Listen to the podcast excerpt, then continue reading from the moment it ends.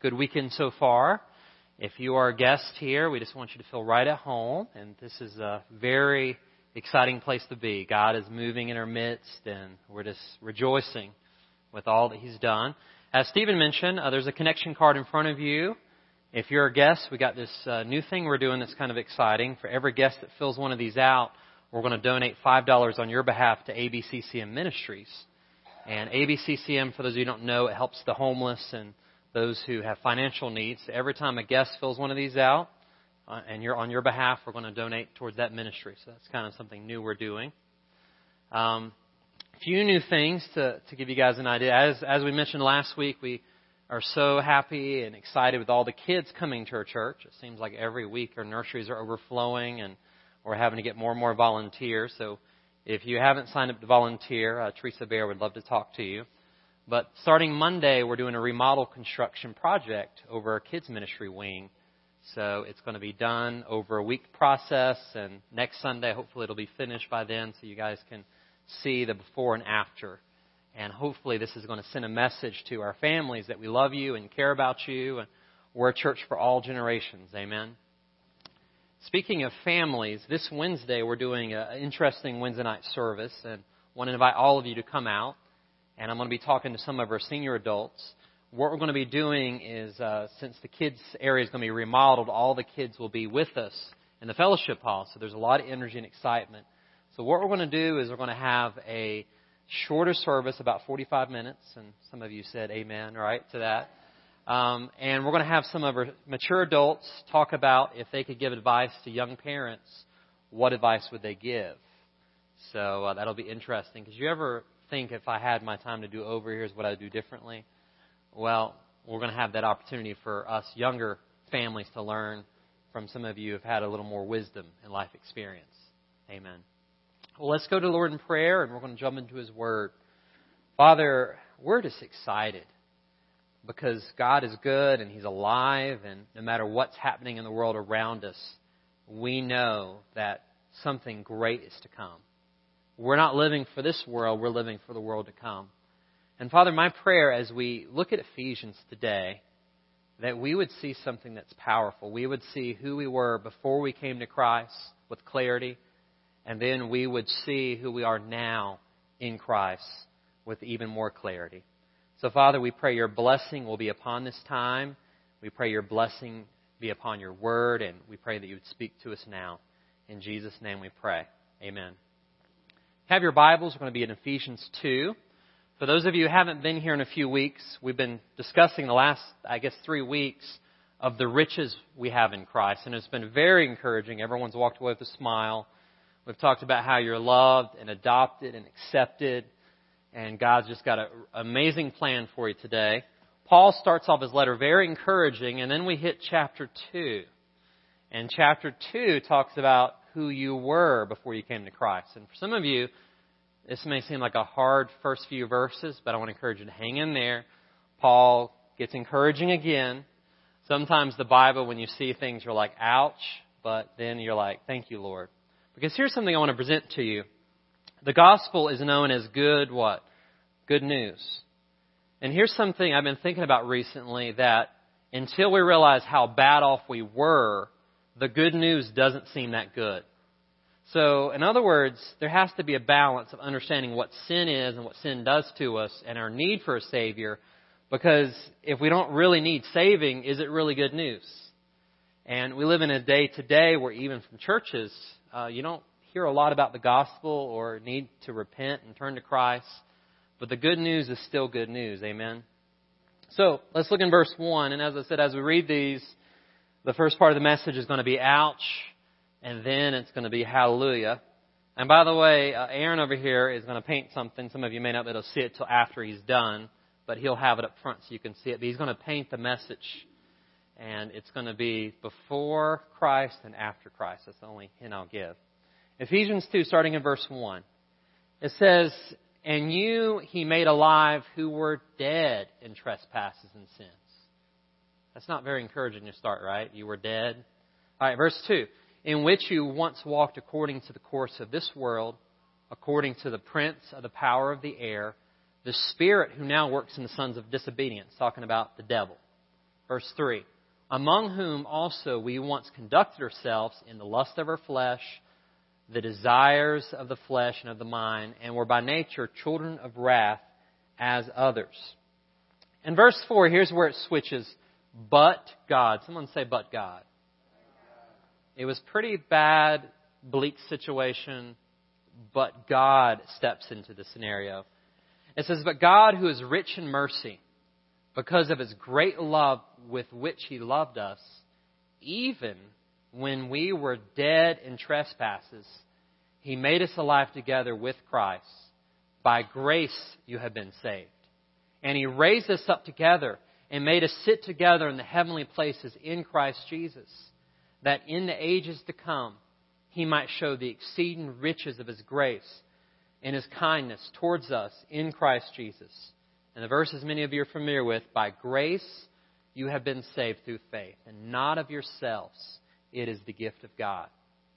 Not of works, lest anyone should boast. For we are God's workmanship created in Christ Jesus for good works, which God prepared beforehand that we should walk in them. May God bless His word. So, the message I've entitled is To the Formerly Dead. So, Paul is talking to Christians here, and sometimes as Christians we have to be reminded where we came from. Isn't it easy to get in our Christian bubbles and we forget how bad off we were? Some of us have short term memory loss when it concerns who we were. And some of that's good, but some of it we have to be reminded. So today, I'm going to talk to the formerly dead.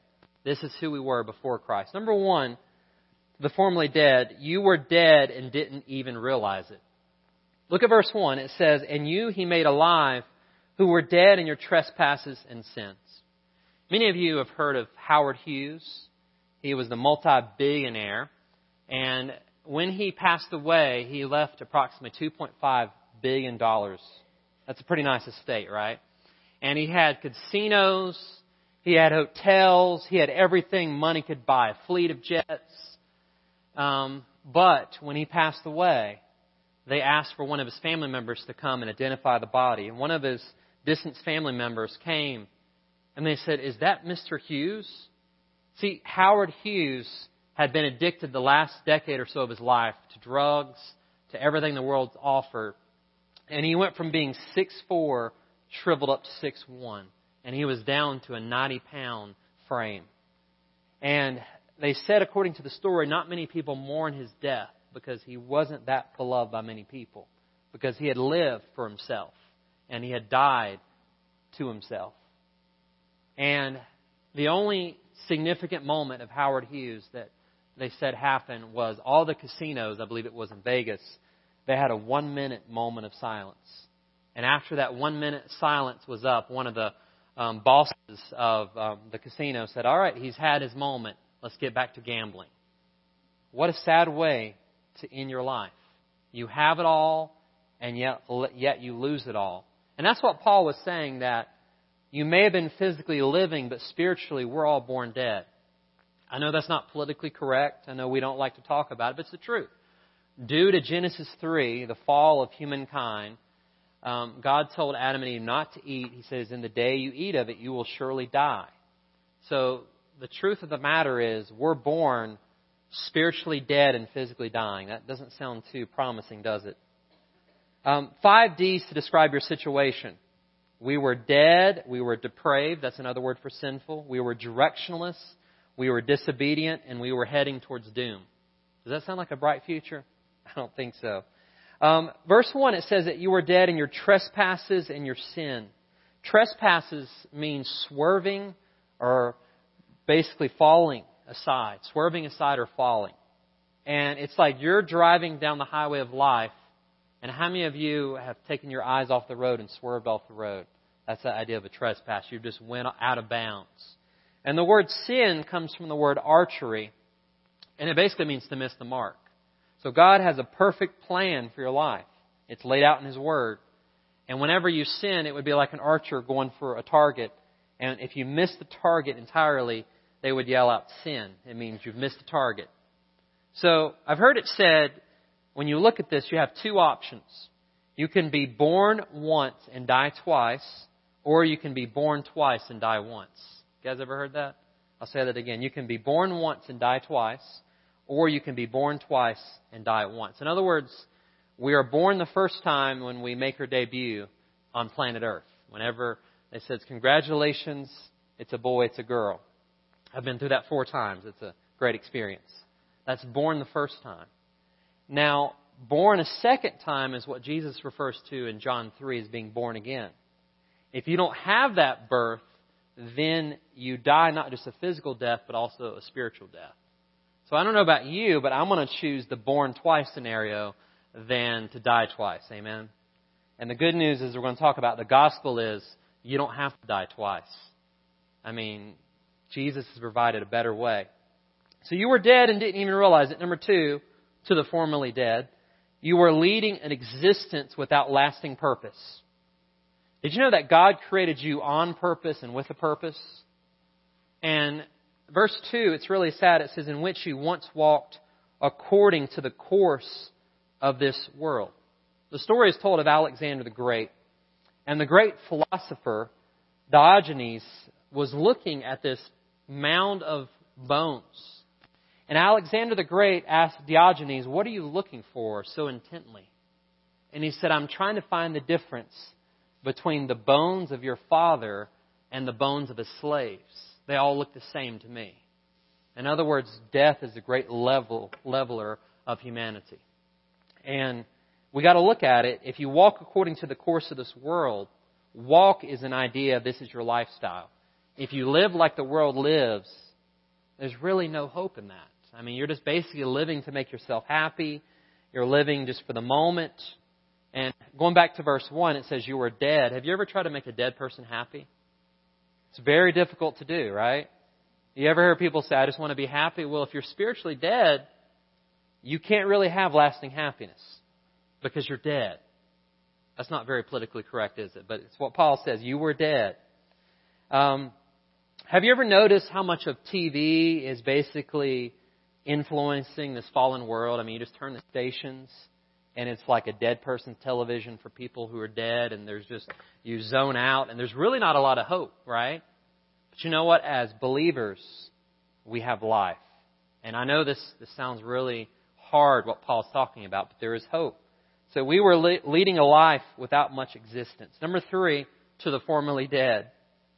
You thought you were free, but you were actually a secret slave of Satan. Look at the next verse, verse 2, the last part of it. It says, according to the prince of the power of the air, the spirit who now works in the sons of disobedience. You know, so in other words, if you choose to live in the world, the world thinks they're free, but this scripture and other parallel passages says whoever sins, Jesus says, is a slave to sin. So here's what it looks like. We live in a world where people say, I just want to do what I want, whenever I want, with whomever I want. If it makes you happy, it can't be that bad, right? That's what the culture says. But you know, we live in a world that's went after happiness. And here, here's some stats I found that was really troubling. For people say that I'm free to do whatever I feel like, Here's what freedom ends up in 14 million Americans are addicted or abusing alcohol right now. That's, that's a lot. Um, the National Institute of Drug Abuse reports that marijuana is the most commonly illicit drug used by over 14 million, 14 million Americans aged 12 or older. I mean, that's like, I mean, think about that. I'm free, but then I end up addicted. Two million Americans are addicted to cocaine and 40 millions in the, in the U.S. are addicted to pornography. So, I mean, you look at that, and we live in a world that says if it makes you happy, go for it. And the world promises freedom, but then they end up addicted. And that's why Jesus said, I've come so that you may know the truth, and the truth will do what? Set you free. So the world promises freedom, and yet it delivers slavery. Jesus promises freedom, and he gives you free. And if the Son sets you free, you're free indeed. Amen. Number four, to the formerly dead. You were running after cheap thrills and were rushing headlong into judgment. Verse 3. It says, Among whom, talking about the world, we also once conducted ourselves in the lust of our, our flesh, fulfilling the desires of the flesh and of the mind. In other words, what we wanted to do, our actions and our, our thought life, our mind. and we're by nature children of wrath just as the other. Many of you remember the former radio personality Paul Harvey, and he said, now for the rest of the story. Well, Paul Harvey, he told about this um, special story, and some of you may be familiar with this story. It's about how Eskimos kill a wolf. You guys ever heard a story about that? Is it's really interesting how an Eskimo hunts for a wolf. It's not what you think it is. It's not going out, pursuing the wolf, and then having your meal brought to you after you've shot the wolf. How an Eskimo gets a wolf is he will take his blade, his sharp knife, and he will coat it in blood and freeze it. Then he'll put another coat of blood and freeze it again and keep doing it over and over until the blade is covered and you can't see the tip of the blade. And then he will stick the blade straight into the ground. And the wolf, having that uh, carnivorous smell, will smell that out. And then he will begin to lick the blade. And eventually, he enjoys the blood so much, his tongue grows numb and he doesn't realize the blood he's drinking is actually his own. And then he ends up lifeless in the morning. And I know that's a gruesome story, but it illustrates if we go after our wants and desires, we may not realize it, but these things are actually killing us. We may not, we may not think about it, but sin actually kills. And that's why the gospel is so powerful because Jesus promised us victory and freedom over sin. Amen? So, only God's grace can save us from this. So, when you look at it, um, our life before Christ, it really didn't look that great. Um, we were chasing after our own wants and desires, and we ended up, we were seeking happiness, and we ended up miserable. We were seeking contentment, and we ended up discontent. And for those of you who are like, is this sermon going anywhere? Well, look at the next verse. But God. And here's where all of you are like, I thought Timothy's usually a positive preacher. Well, I preach whatever's in the Bible, so I go with the tone here. But the next verse, verse 4, says, But God. So everything was dark, and I'm glad you guys no one walked out of the church yet, because there is a but God. And here's the promise, if you're following in your listening guide number one, God ran after you even when you weren't looking for Him. Isn't that a beautiful truth? But God. There's a lot of amazing buts in the Bible. God was getting ready to destroy the world, but Noah found grace in God's sight. Um, Joseph, he says this in Genesis 50, verse 20. You meant it evil against me, but God meant it for good. Whenever you're worried about death, the psalmist says, Their beauty shall be consumed in the grave, but God will redeem my soul from the power of the grave. That's good news, isn't it? Whenever you're feeling weak or discouraged, it says, My flesh and my heart may fail, but God is the strength of my heart and my portion forever. There's so many but gods in the Bible. And I'm so thankful. I, I was young when I received Christ, but no matter what age or stage, when you come to the realization that God loves me, that Jesus died on the cross for me, and He has a plan for me, but God enters in. I was just a five year old child. I remember as though it were yesterday. I asked my dad, I said, Dad, if, if I say the now I'll lay me down to sleep prayer, would that get me to heaven?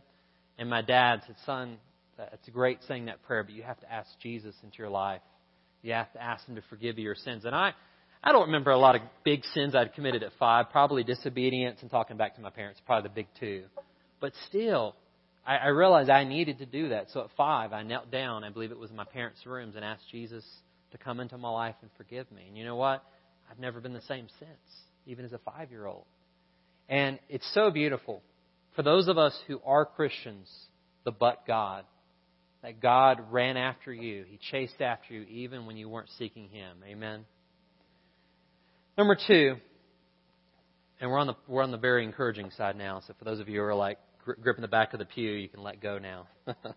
Number two, God rescued you with His mercy because of his love. It says, But God, who is rich in mercy, verse 4, because of his great love which he loved us. Now you think about how beautiful that is. Now, what's the difference between mercy and grace? You ever think about that? Mercy is us not getting what we deserve. Grace is us getting what we don't deserve. And they're like, wait a second. Well, let me explain. My, my daughter Kira is on the first row. And um, we've had this happen before, and it's one of those things where you know sometimes you want to show love regardless, but sometimes when one of the kids gets in trouble, you know we we have a little talk and we try to say, hey, let's change your heart, and we try to give them a way of escape. But I remember one time where I believe it was Noel, one of one of the children, was disobedient, and it was like one of the kids was going to get dessert and the other wasn't, and I decided on this special occasion, don't do it all the time because I don't want to teach them, you know, bad behavior that you're going to get rewarded, but I decided to show the one that was disobedient um, a special grace. She didn't get corrected other than a little talk, and then I took her out to ice cream. So here, here's, here's the parallel grace and mercy. Mercy is not getting the punishment you deserve, and grace is going out for ice cream. And that's, that's the thing, you know, when you read the Bible, what I love about the Bible, it's so balanced. And here, here's what I'm trying to strive at Arden first, is I want us to be biblical and balanced. You have so many churches that go on one extreme or the other, but Jesus was full of grace and truth. And you need grace and you need truth and you need them in balance. Amen. And Jesus was the embodiment of that. So like, you read Ephesians 2, 1 through 3 and you see a lot of truth and you're like, ouch. And then you read the rest of the passage and you see the grace. Both are true and both need to be equally held. Otherwise, you get a distortion of the gospel. So, he, he saved us. His grace extended to us. Number three, this is good news. God raised you from the dead and breathed new life into your spirit. Look at verse 5. It says, Even when we were dead in our trespasses, God made us alive together in Christ. By grace you have been saved. And the picture I got when I read this is you remember the story of Lazarus, how Lazarus had died? And I believe he was in the tomb for something, what was it, four days, something like that? And all of a sudden, everyone's like, Jesus, you don't want to go in there. By now, he stinks and his body's decayed. And, and um, so Jesus all of a sudden yells out, Lazarus, come forth. And all of a sudden, Lazarus, wrapped in grave clothes, comes forth.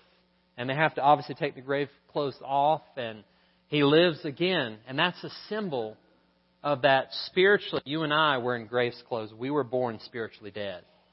And all of a sudden, when but God, when God steps in, He knocks on the door of your heart, He says, Timothy, come forth. Get rid of those grave clothes. Stephen, come forth.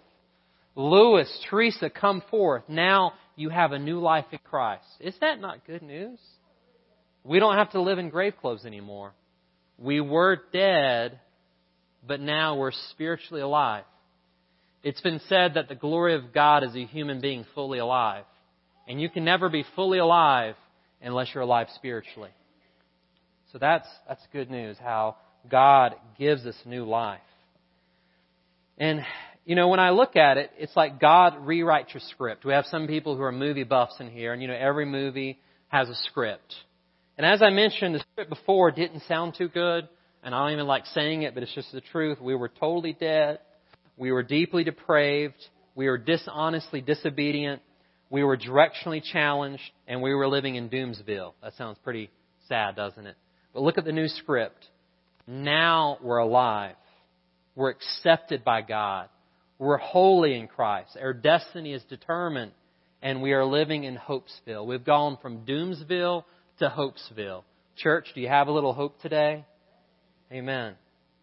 To the formerly dead, you now have new life in Christ. Let hope be the air that you breathe. Let grace be the wind in your sails, and let love be the language in your new mouth. You now have a new walk, and you now have a new talk. Number four, you went from being alone and down and out to being raised up together with Christ. Verse 6 says, And he raised us up together and made us sit together in the heavenly places in Jesus Christ. So it's, it's hard to wrap your mind around that you were dead and you were dying, but now you have new life. And not only that, but you're raised up. You were down and out in the dumps, and now you're raised up in Christ. I was talking to the young adult class this morning, and I said, you know, this is kind of what illustration came to my mind. I've never really been able to go to many sporting games, especially professionally. How many of you are going to watch the Super Bowl, by the way? No, I do not have tickets for the Super Bowl, but I love going to games, sporting games, NFL, NBA. And usually if I get to go, it's like in the nosebleed section. You're way in the back and you can't see anything. You end up watching the jumbotron anyways, and you're like, should have just stayed at home because my TV's better than this, right? So one time my father-in-law surprised me. Instead of me going to nosebleed sections, we kept walking lower and lower and lower, and I'm like, John, where are we going? And to my surprise, he had bought, bought us VIP seats down front. We were right behind the scoring table. And I'm like, these guys are really big. I mean, back in the back, they seemed like I could take them, you know, your skinny pastor. But now these guys are like seven feet tall and big muscles, and I'm like, I never saw that back there, but now I see these guys in a different perspective. And here's the picture. When you were dead spiritually, you didn't really have a lot of perspective on life. It was just trying to make it to Friday so you can live for the weekend, right? Spend that paycheck and make it to the next Friday. That was it. But now you're raised with Christ. And now your world has hope. And now your world has meaning.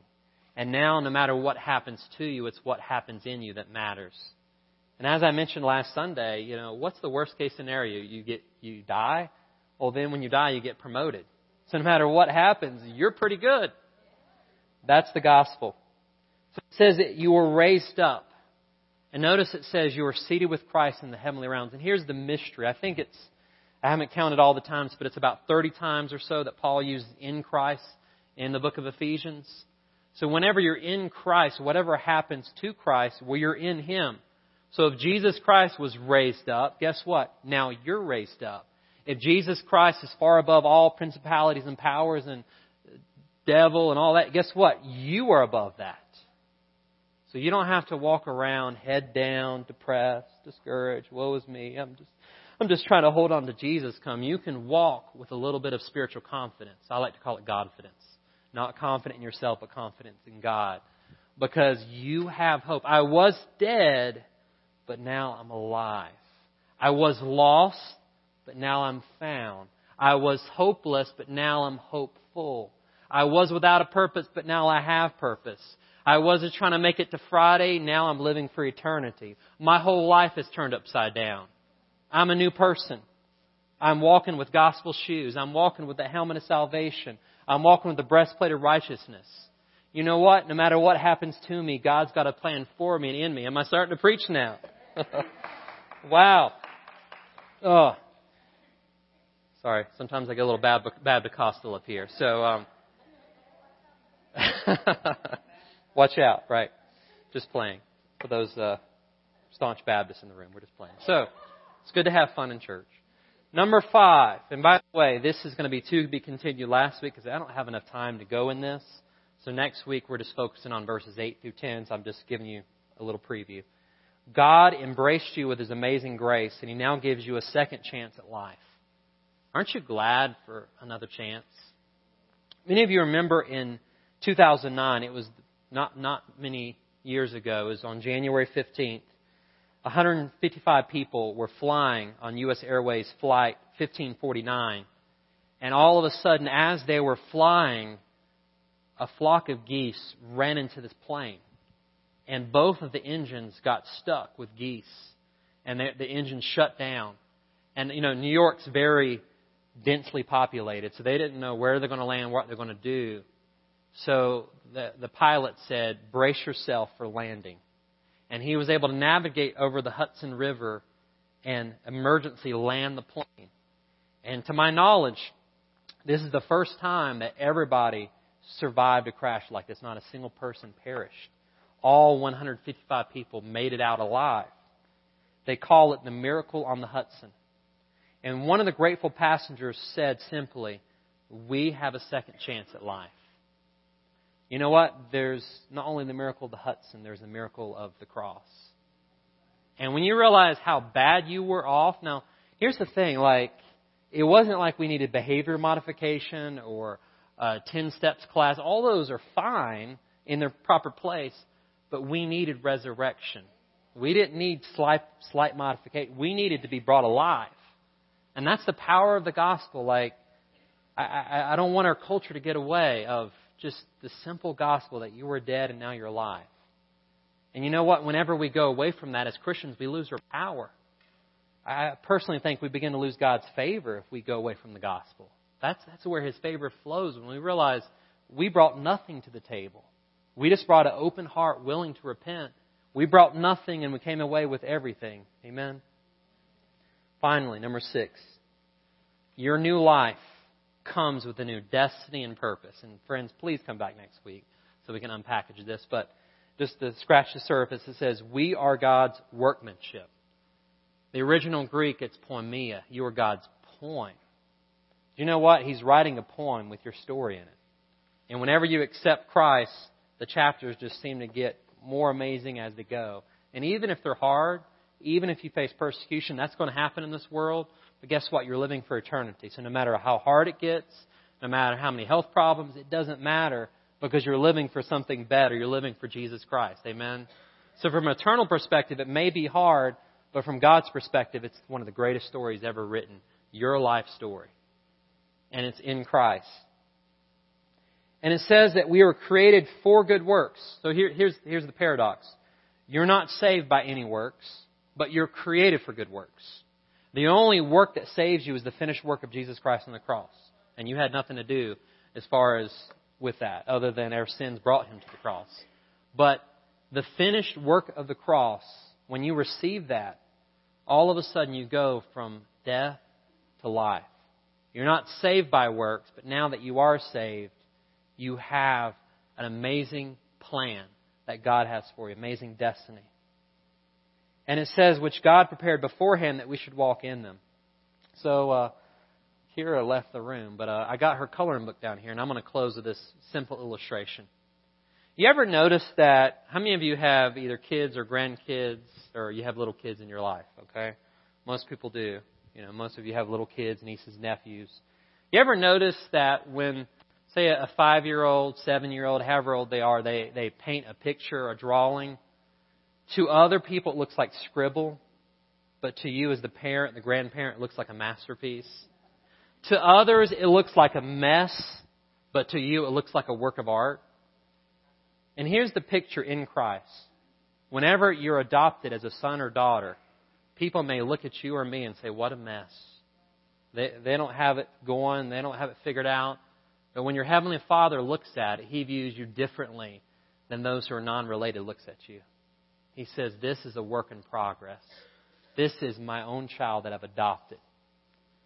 So that's the beautiful thing. So I'm glad you guys hung in me. I told you to get a little more encouraging towards the end, right?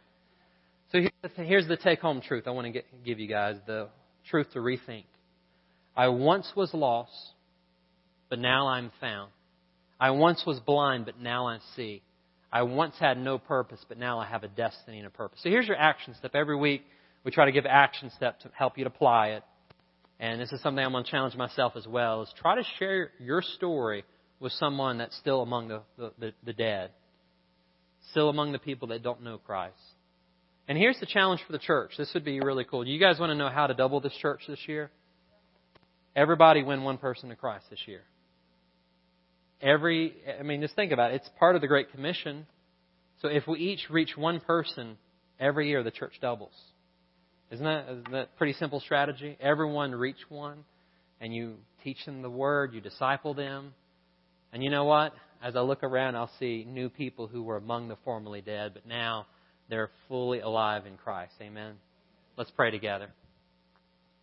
Father, uh, sometimes your word can be challenging, and I can see how it would be easy to skip over verses that are hard to understand. I see how that could be easy. But Father, I thank you that the power of the gospel is here's where you were, but here's where you are in Christ. And right now, just everyone, no one looking around, would there be anyone that would say, Timothy, you mentioned the formerly dead. Well, the truth is, Timothy, I don't have life in Christ. I've never asked Jesus into my life. And today I need to accept Jesus. You talked about being born twice. I've only been born once. And today I need to have a spiritual birth. Friend, if that's you, it's really simple. Jesus stands at the door of your heart and knocks. And if you will invite him into your life, if you will ask him to forgive you your sins, just as I did as a five year old, just as Lucas did at seven, you know what? God will step in. He will come in. It doesn't matter if you're seven or 70. It doesn't matter if you're nine or 90. Jesus knocks. Would there be anyone that would say, Timothy, I need to receive, I need to pray to receive Christ? No one looking around. Just slip up your hand. Want to pray for you. Anyone at all? If that's you, just in your own words, say, Jesus, I invite you into my life. I once was dead, and now I want to be made new and alive again. So, Jesus, forgive me of my sins. Breathe new life into my spirit. Help me to be a new person, a new creation in Christ. And for the rest of us, Father, who were formerly dead, help us not to live like that anymore. The good thing, Father, about the book of Ephesians, it tells us who we are. So now, if we know who we are, it should change the way we live. So, Lord, help us to be done with low life living. Any habits that we have holding us, help us realize we've been set free. We've been set free, free indeed. So help no habit, no hang up or addiction bind us. And if that is the case, help us to seek help in Christ to be free.